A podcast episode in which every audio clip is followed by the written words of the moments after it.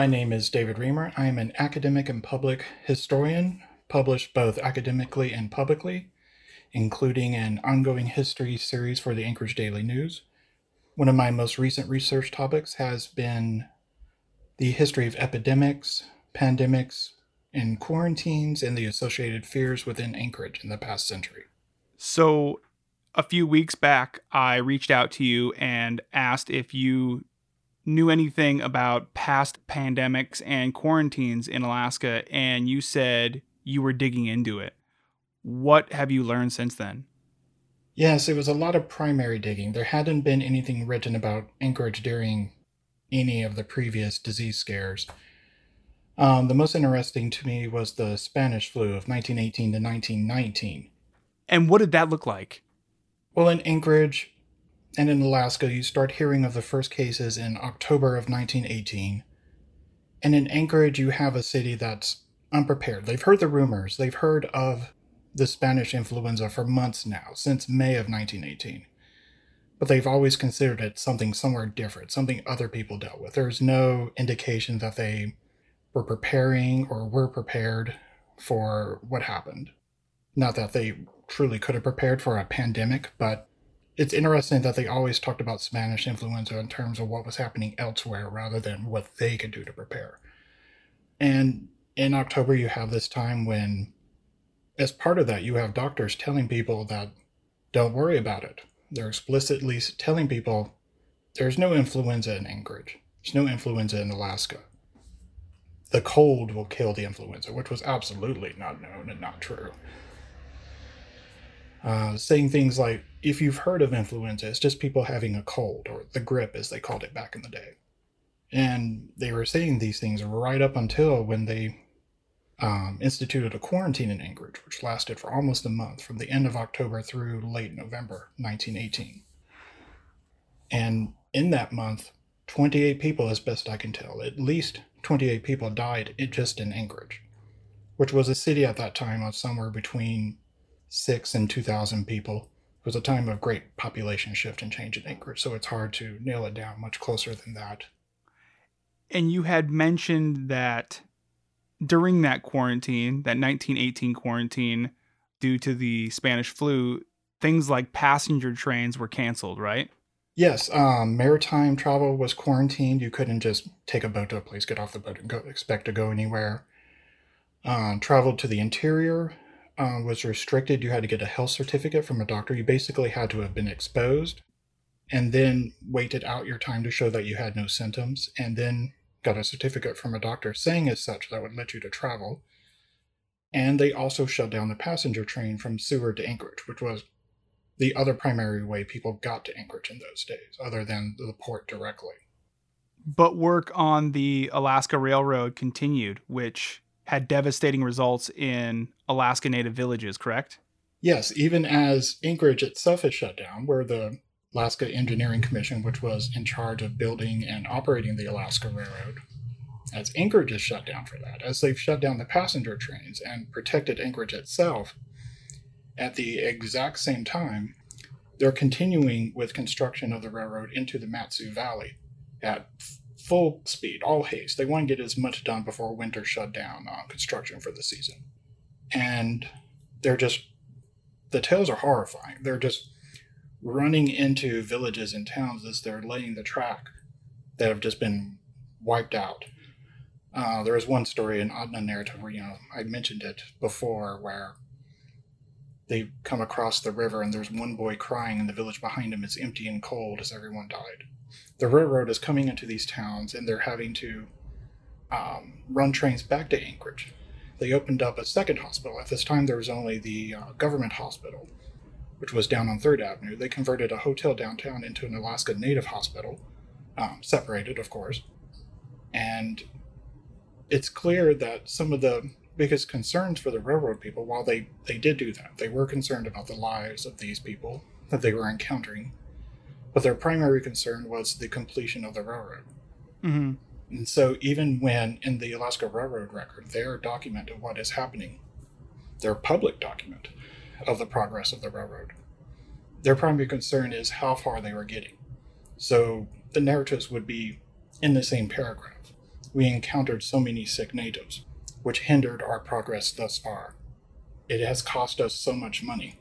I mean, these were the type of concerns they had that they were that these sick Alaska natives, which they were the ones carrying the disease, and the Alaska Railroad workers were also coming down with the disease in droves, closing down entire work gangs.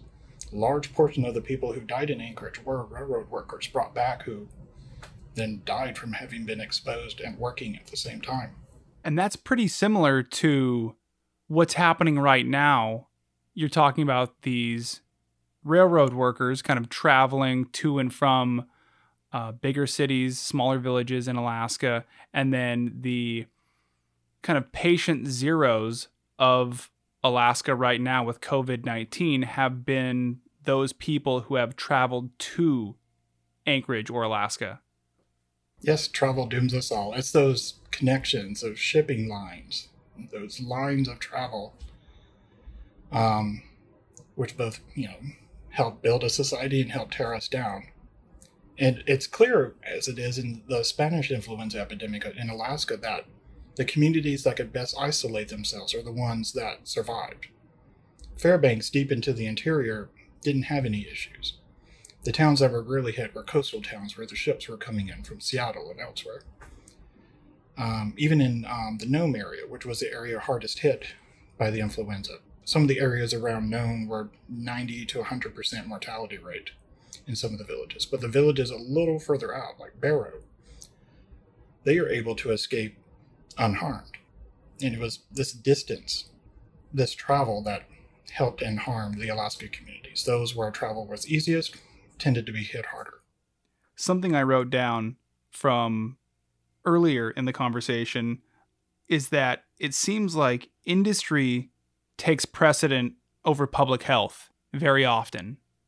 Um, this that was an issue back then. There were the companies that complained. There were steamship companies that petitioned the governor, Thomas Riggs, saying, "You will end the steamship industry if you do not let us travel unimpeded."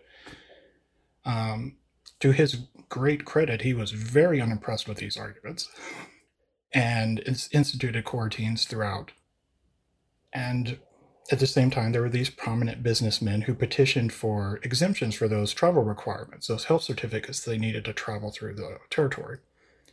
You know, they had business, they had lives, they didn't. It's both natural and understandable that they didn't want their lives and their fortunes, you know, harmed by the pandemic, but at the same time, they did put people at risk. And as best as possible to tell, this far distant, uh, the governor, Governor Riggs, denied all of those requests for exemptions are there any similarities between how Alaska was impacted then and how we're being impacted now? There's all the surface similarities. There was no church, there were no public gatherings. Um, people struggled to find those connections. And I haven't heard as much of it here, but as I've heard elsewhere in the lower 48, there were some complaints about the churches being closed that didn't please people. Some people thought that was showing that God had no power over the influenza some very public complaints about that. Uh, funerals, people couldn't be buried. So people would die, but it would take weeks. It didn't help that one of the few undertakers in town also died of the Spanish influenza.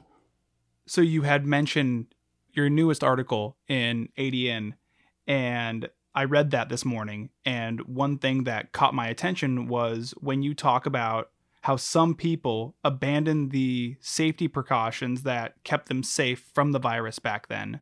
And as a result, more people got sick and more people died than would have otherwise. What was the result of ignoring the safety precautions? Uh, it was quite simple. It was more death. I use Skagway as my best example. Um, Skagway was um, made as like the major quarantine checkpoint that you couldn't pass, that otherwise you would go through Skagway on your way into the Klondike to Whitehorse. Excuse me, on the way to Whitehorse. And when things seemed like they might have cleared, they closed it early, the quarantine, freed travel there. And the governor was very worried about this. He wrote in his diary about how he was worried about this. And it's unfortunate to have to note that within a month, the influenza had broken out again in Skagway and had infected the town's doctor, even. Town's only doctor. And this was after they lifted the quarantine, correct? Yes, this was in 1919, after the the peak of the disease, which was um, primarily November of 1918. That was when most of the deaths in the territory occurred. Were there any striking similarities between what's happening now and what happened then that you found in your research? Um, an interesting one that I've, I was actually spending time searching for today, and I haven't found examples of it in Alaska. Although I have found that people did wear masks back then. There was a lovely photo I found that I hope you saw. Uh, people wearing masks in 1918, Southeast Alaska, probably Juneau. And while I haven't found examples of the shaming of people not wearing masks in Alaska, it absolutely did occur in the rest of America. Like, I see it online now. I see it everywhere, like arguments over how much you need to prepare to go outside, how much you need to go to the store, what do you need to have on. And in those days in America, if you didn't wear a mask, you were liable to be called a mask slacker for having not worn your mask and saved yourself and those around you. A mask slacker.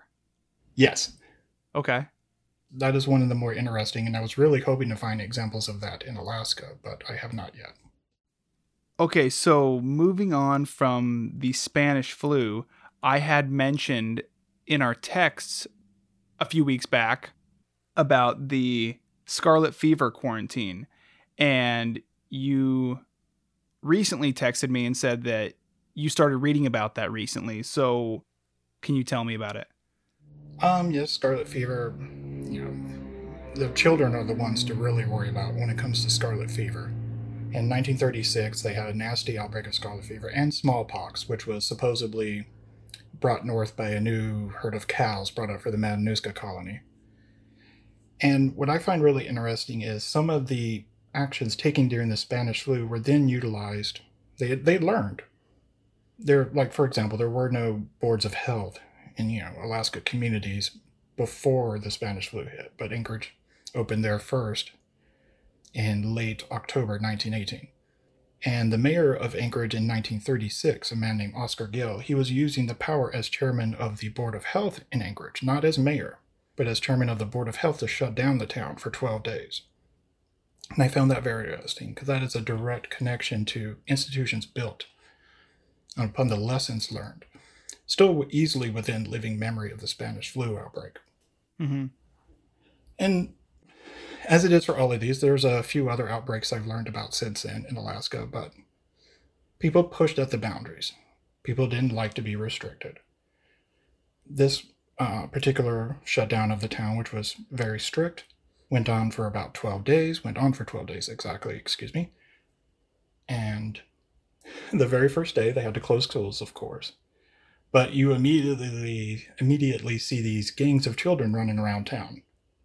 The parents either somewhat control of their children or allowing it, and what you would hope to prevent were the children going about and mingling with other people was one of the things that happened exactly.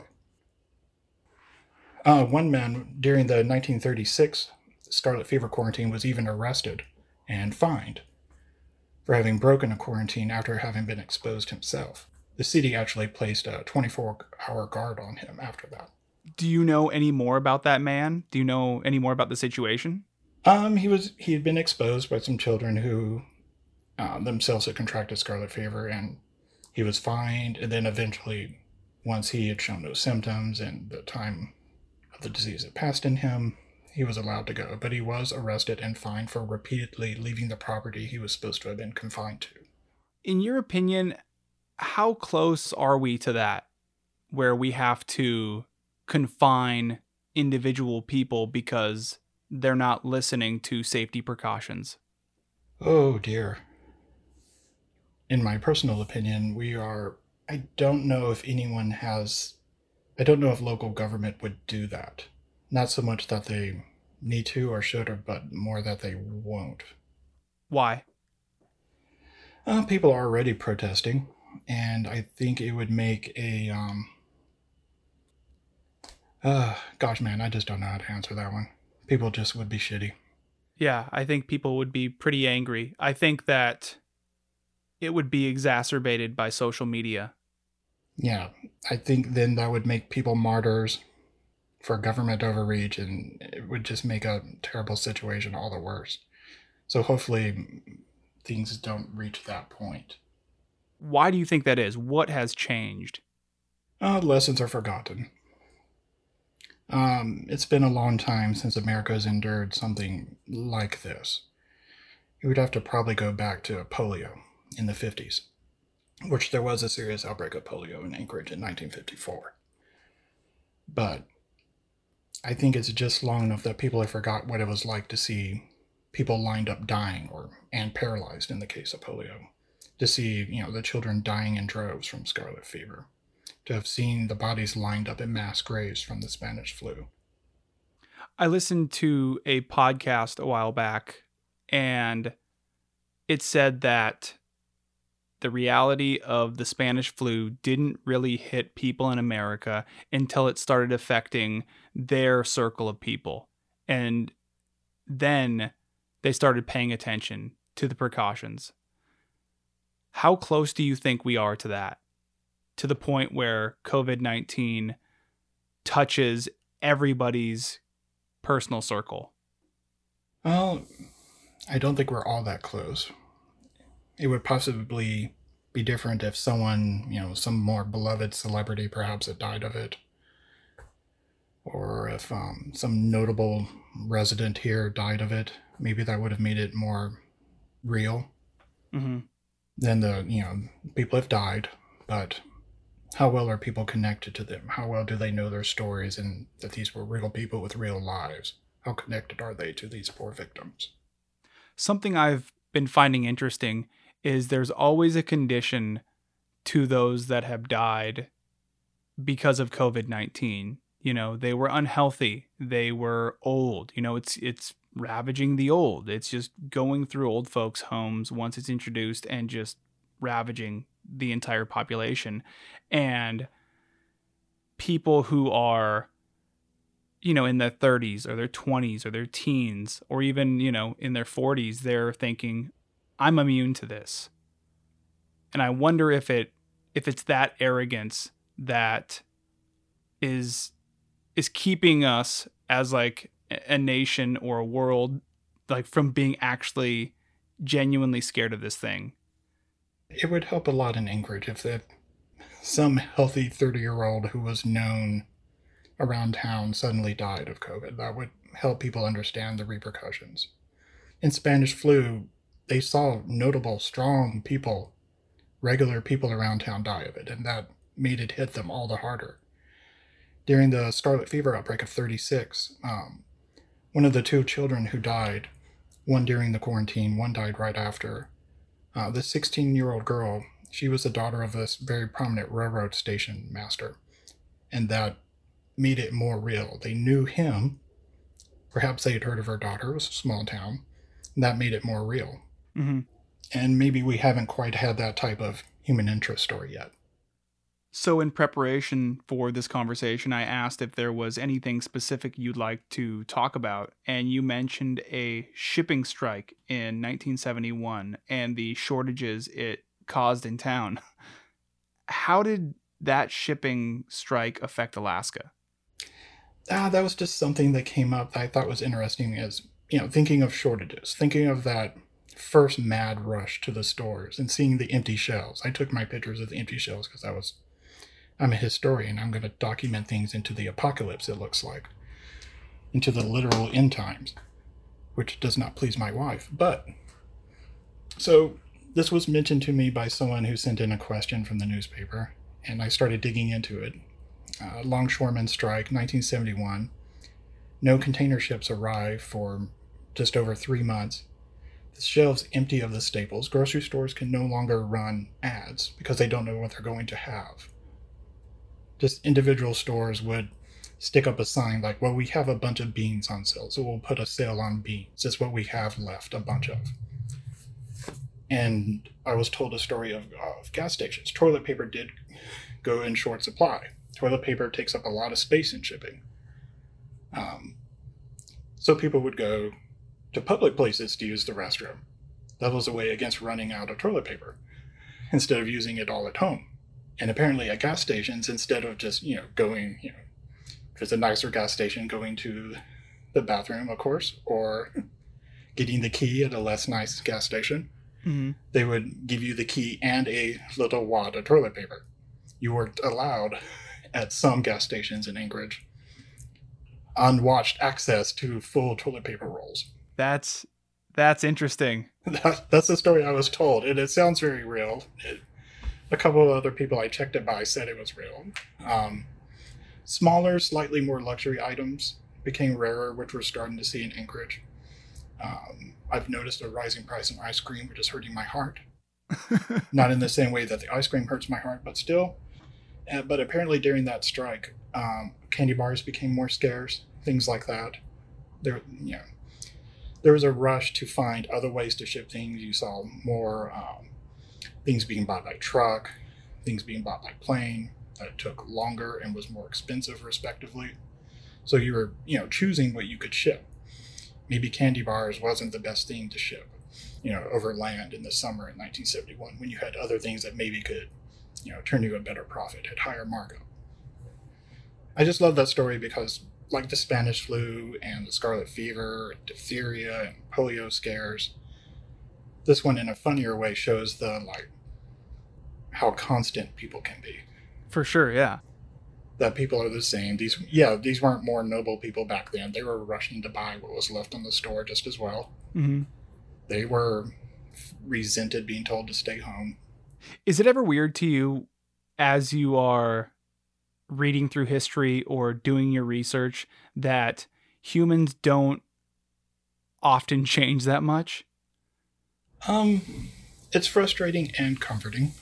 I mean, one of the primary things I research is race, so that's less comforting. Um, although I then prize when I actually see advancement and see change. It makes me appreciate it more sometimes, knowing that people tend to not change at least. So that when there are changes, when there are advancements, they matter all the better. And you know, in another way, it's just a requirement for doing history. If people are different, then what can I learn from studying people from a century ago if they're so different? What's the point of history? Mm-hmm. Therefore, it's very comforting that there's a relevance. It's a good comparison, as opposed to saying, you know, people were far more different in ancient Greece. What could they, how they lived their lives? How can I truly compare that to now? That's a bit more difficult. But 100 years ago, they seem very much the same. It's validates in a way. So, as a historian, what worries you about right now? Well, some of the similarities, as we've discussed already, I dislike the idea that I don't want to be the example that's written in history books in 50 years or 100 years from now. I don't want the David Reamer of a century from now writing, as I did about Skagway ending their quarantine and dooming some additional people to death. I don't I don't want Anchorage to be the example someone uses for shutting down uh, restrictions and opening up the city and more death happening. I worry about that. I don't want that to happen. How about the other side of that coin? What what is encouraging you about what's happening right now? Um, there's been a lot of discouragement, but some of the more encouraging things is I've seen a few people really striving to, you know, find ways to build connections, to create cheer, to, you know, continue social connections. Uh, the lady in South Addition, I believe, who I think lost her job, but now dresses as a dinosaur and goes from house to house across town, dancing and cheering people up. I haven't heard of this. I'll send you an article. Her name's um, Christine Hoff, I think, and she's a little bit of a hero. Things like that have cheered me up. People who've found a way to maintain connections during this time.